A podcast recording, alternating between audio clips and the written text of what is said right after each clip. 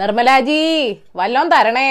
നികുതി വിഹിതം കിട്ടിയിട്ട് മാസം അഞ്ചായി. ഈ സംസ്ഥാനങ്ങളെ കൊണ്ട് തോറ്റു. നിങ്ങൾക്ക് തരാൻ ഇവിടെ കാശൊന്നും ഇരിപ്പില്ല. ഞങ്ങളും പാപ്പരാ. പോയി കോടൊക്കെ കഴിഞ്ഞിട്ട് വാ.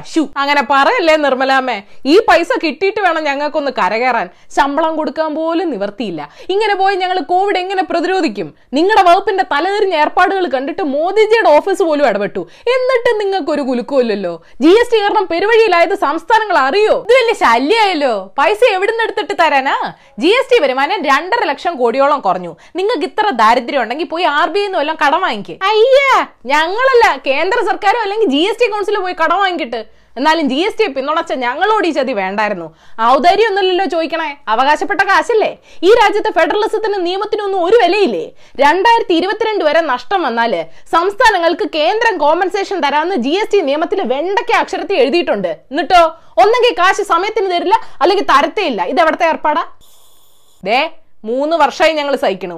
ആദ്യത്തെ രണ്ട് വർഷവും സെസ് വഴി കിട്ടിയ എക്സ്ട്രാ കാശ് നിങ്ങൾ ഞങ്ങൾക്ക് വീതിച്ചു തരാതെ സ്വന്തം പോക്കറ്റിലാക്കി ഞങ്ങൾ പ്രതിഷേധിക്കുവേ സുപ്രീം കോടതി പോവേ പിന്നെ ഞഞ്ഞാ മുഞ്ഞാ പറയരുത്. വാറ്റും എടുത്ത് കളഞ്ഞ് ഞങ്ങളുടെ നികുതി വരുമാനം തട്ടിയെടുത്ത് ഒരു മാസം ഒരു ലക്ഷം കോടി രൂപ ജി എസ് ടി വരുമാനം എന്നൊക്കെയല്ലേ അന്ന് വീമ്പിളക്കിയത്. എന്നിട്ട് എത്ര മാസം അത് കിട്ടി? സാമ്പത്തിക മാന്ദ്യം കാരണം ഉൽപാദന മേഖലയിലും വിപണിയിലും ഒക്കെ മുരടിപ്പാണ്. എന്താ ചെയ്യാ? എല്ലാം കോവിഡിന്റെ കുഴപ്പാ. അയ്യോ കള്ളം പറയരുത്. നോട്ട് നിരോധനവും പിന്നെ കേന്ദ്രത്തിന്റെ കുറെ നയങ്ങളും വന്ന പിന്നെ സാമ്പത്തിക രംഗം കുത്തുപോളെ എടുത്തിട്ടിരിക്കുക ജി എസ് ടിയിൽ പിഴവുകൾ ഉണ്ടായിട്ടുണ്ടാവാമെന്ന് നിർമ്മലാജി തന്നെ സമ്മതിച്ചത്. സർക്കാരിനെ കുറ്റം പറയാതെ പ്രശ്നങ്ങൾ പരിഹരിക്കാൻ സഹായിക്കണമെന്ന് ടാക്സ് പ്രൊഫഷണൽസിനോട് അഭ്യർത്ഥിച്ചത് നിർമ്മലാജി. തന്നെ ഞങ്ങളൊന്നും മറന്നിട്ടില്ല കേട്ടോ. ഒരു കാര്യം ചെയ്താലോ? എല്ലാ ജി എസ് ടി സ്ലാബുകളുടെയും ടാക്സ് റേറ്റ് അങ്ങ് കൂട്ടിയാലോ? ആ ബെസ്റ്റ് എന്നിട്ട് വേണം നാട്ടുകാർ ഞങ്ങളെ എടുത്തിട്ട് ചാമ്പാൻ. സാമ്പത്തിക ലാഭം മാത്രമേ ഉള്ളൂ. ജനങ്ങളുടെ ക്ഷേമമൊന്നും നിങ്ങളുടെ അജണ്ടയിൽ ഇല്ലേ? ഓ ശരി ശരി. ബഹളം ഉണ്ടാക്കണ്ട. ഞാൻ നിങ്ങൾക്ക് രണ്ട് ചോയ്സ് തരാം. ഒന്നെങ്കിൽ കോവിഡ് നഷ്ടവും ജി എസ് ടി നഷ്ടവും ചേർത്ത് രണ്ട് പോയിന്റ് മൂന്ന് അഞ്ച് ലക്ഷം കോടി രൂപ ആർ ബി ഐ വായ്പ എടുക്കുക.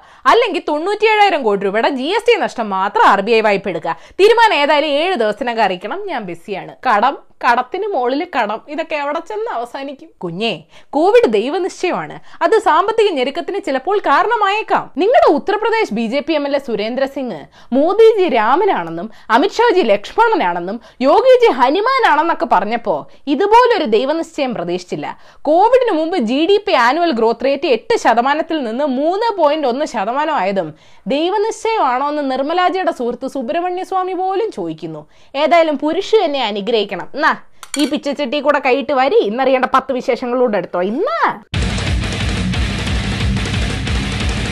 നമ്പർ വൺ കേരളത്തിൽ ഇന്ന് രണ്ടായിരത്തി അഞ്ഞൂറ്റി നാൽപ്പത്തി മൂന്ന് കേസുകൾ റിപ്പോർട്ട് ചെയ്തു. രാജ്യത്തെ എൺപതിനായിരത്തോളം കേസുകളാണ് റിപ്പോർട്ട് ചെയ്തത്. ആലപ്പുഴയിൽ മൂന്ന് ദിവസത്തിനിടെ മുപ്പത്തൊന്ന് ആരോഗ്യ പ്രവർത്തകർക്ക് കോവിഡ് സ്ഥിരീകരിച്ചു. കോവിഡ് കാരണം ബീഹാർ ഇലക്ഷൻ മാറ്റിവെക്കാൻ പറ്റില്ലെന്ന് സുപ്രീം കോടതി പറഞ്ഞു. Necessity is the mother of invention എന്നല്ലേ പറയാറ്. ഡിജിറ്റൽ ഇന്ത്യ എന്നൊക്കെ പറഞ്ഞു നടന്നവർക്ക് ഡിജിറ്റൽ ക്യാമ്പയിൻ മതി. നമ്പർ ടു പോപ്പുലർ ഫിനാൻസ് തട്ടിപ്പ് കേസിൽ കോന്നിയിലെ സ്ഥാപനത്തിന്റെ ആസ്ഥാനം ജപ്തി ചെയ്യാനുള്ള നടപടികൾ തുടങ്ങി. ഒളിവിൽ പോയ മാനേജിംഗ് ഡയറക്ടറുടെ മക്കളെ ഡൽഹി എയർപോർട്ടിൽ വെച്ച് അറസ്റ്റ് ചെയ്തു. ഇവർ ഓസ്ട്രേലിയയിലേക്ക് കടക്കാൻ ശ്രമിക്കുകയായിരുന്നെന്ന് പോലീസ് പറയുന്നു. ഈ വിജയ് മല്യ കാരണം ആ തട്ടിപ്പ് നടത്തുന്ന പണക്കാരൊക്കെ വഴിതെറ്റിപ്പോണേ ഒന്ന് പറഞ്ഞാൽ രണ്ടാമത്തെ എന്നെ രാജ്യം വിടും. November three Shashi Tharoor guest artist ആണെന്ന് കൊടിക്കുന്നിൽ സുരേഷ് കളിയാക്കി. ആൾക്ക് രാഷ്ട്രീയക്കാരന്റെ പക്വതയില്ല. പാർട്ടിക്ക് വിധേയനായി പ്രവർത്തിക്കണമെന്നും പറഞ്ഞു. ഏ? ഓച്ചാനിച്ച് നിൽക്കുന്നതാണോ കോൺഗ്രസ് നേതാക്കളുടെ പക്വത? സംഘടനാ തെരഞ്ഞെടുപ്പ് പതിനഞ്ച് വർഷങ്ങൾക്ക് മുമ്പേ നടക്കേണ്ടതായിരുന്നു. ഇങ്ങനെ പോയാൽ അടുത്ത അമ്പത് വർഷവും കോൺഗ്രസ് പ്രതിപക്ഷത്ത് തന്നെ ഇരിക്കുമെന്ന് ഗുലാം നബി ആസാദ് പറഞ്ഞു. ഇതെല്ലാം കാണുന്ന ബി ജെ പി ഗാലറിയിൽ ഇരുന്നുകൊണ്ട് ഉപ്പേരി തിന്നുന്നുണ്ട്. നവംബർ ഫോർ ലാവ്ലിൻ അഴിമതി കേസിൽ മുഖ്യമന്ത്രി പിണറായി വിജയനെ കുറ്റവിമുക്തനാക്കിയ ഹൈക്കോടതി ഉത്തരവിനെതിരെ സി ബി ഐയുടേത് ഉൾപ്പെടെയുള്ള ഹർജികൾ സുപ്രീം കോടതി തിരുവോണ ദിനത്തിൽ പരിഗണിക്കും.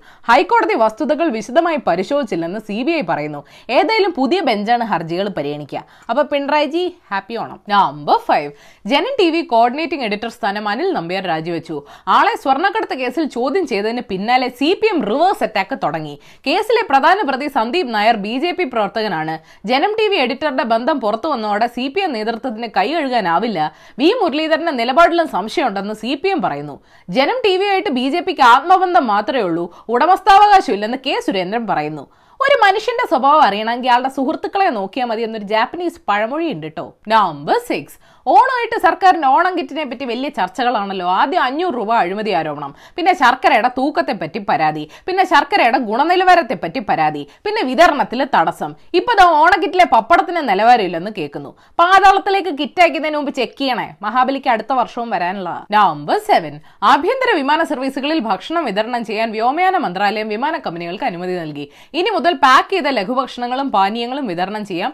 രാജ്യാന്തര വിമാനങ്ങളിൽ ചൂടുള്ള ഭക്ഷണം നൽകാം. വിമാനത്തിനുള്ളിൽ മാസ്ക് ധരിക്കാൻ വിസമ്മതിക്കുന്ന യാത്രക്കാരെ വിലക്കാനും നിർദ്ദേശമുണ്ട്.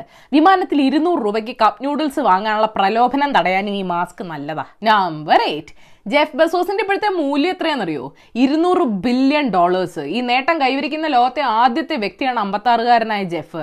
ഡിവോഴ്സ് നടന്നില്ലായിരുന്നെങ്കിൽ ഇതിലും റിച്ചായനെ ആശാൻ. ഇന്റർനെറ്റിൽ ഞാനൊരു കണക്ക് കണ്ടു.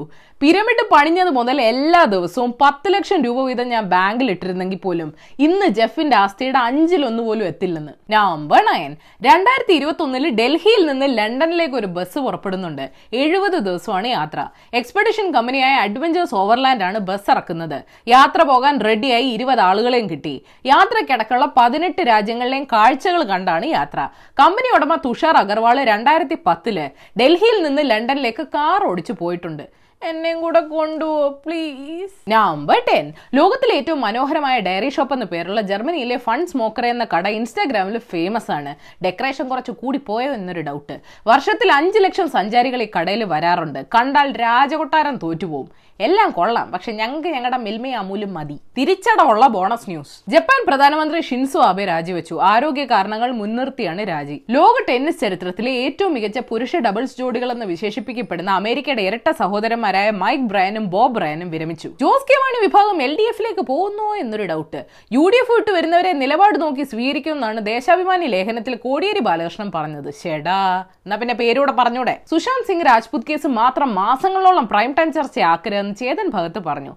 ആളുമായിട്ട് പല കാര്യങ്ങളിലും യോജിപ്പില്ലെങ്കിലും പറഞ്ഞത് സത്യമാണ്. റിയ തെറ്റ് ചെയ്തിട്ടുണ്ടോ ഇല്ലയോ എന്ന് കോടതി തീരുമാനിക്കട്ടെ. ഈ മീഡിയ വിചാരണ ഒന്ന് നിർത്തന്റെ പൊന്നോ. അപ്പൊ ശരി ഇനി മൺഡേ തിരുവോണത്തിന്റെ അന്ന് കാണാം. ഏഷ്യവിൽ ചാനൽ സബ്സ്ക്രൈബ് ചെയ്യാൻ മറക്കരുത്. മണിയടിക്കണം രസകരമായ വാർത്തകൾ വായിക്കാൻ ഏഷ്യവിൽ മലയാളം വെബ്സൈറ്റ് സന്ദർശിക്കണം. ഈ വീഡിയോ ഇഷ്ടപ്പെട്ടെങ്കിൽ ലൈക്ക് ചെയ്യണം ഷെയർ ചെയ്യണം. കോമൺ സെൻസിൽ നിരക്കുന്ന അഭിപ്രായങ്ങൾ താഴെ അറിയിക്കാം. തോട്ട് ഫോർ ദ ഡേ പ്രധാനമന്ത്രി നരേന്ദ്രമോദി പറഞ്ഞിട്ടുണ്ട് federalism is no longer the fault line of central state relations but the definition of a new partnership of team India federalism ഇന്ന് കേന്ദ്ര സംസ്ഥാന ബന്ധങ്ങളുടെ ഇടയിലെ വിള്ളലല്ല. മറിച്ച് ടീം ഇന്ത്യ എന്ന പുതിയ പങ്കാളിത്തത്തിന്റെ നിർവചനമാണ്.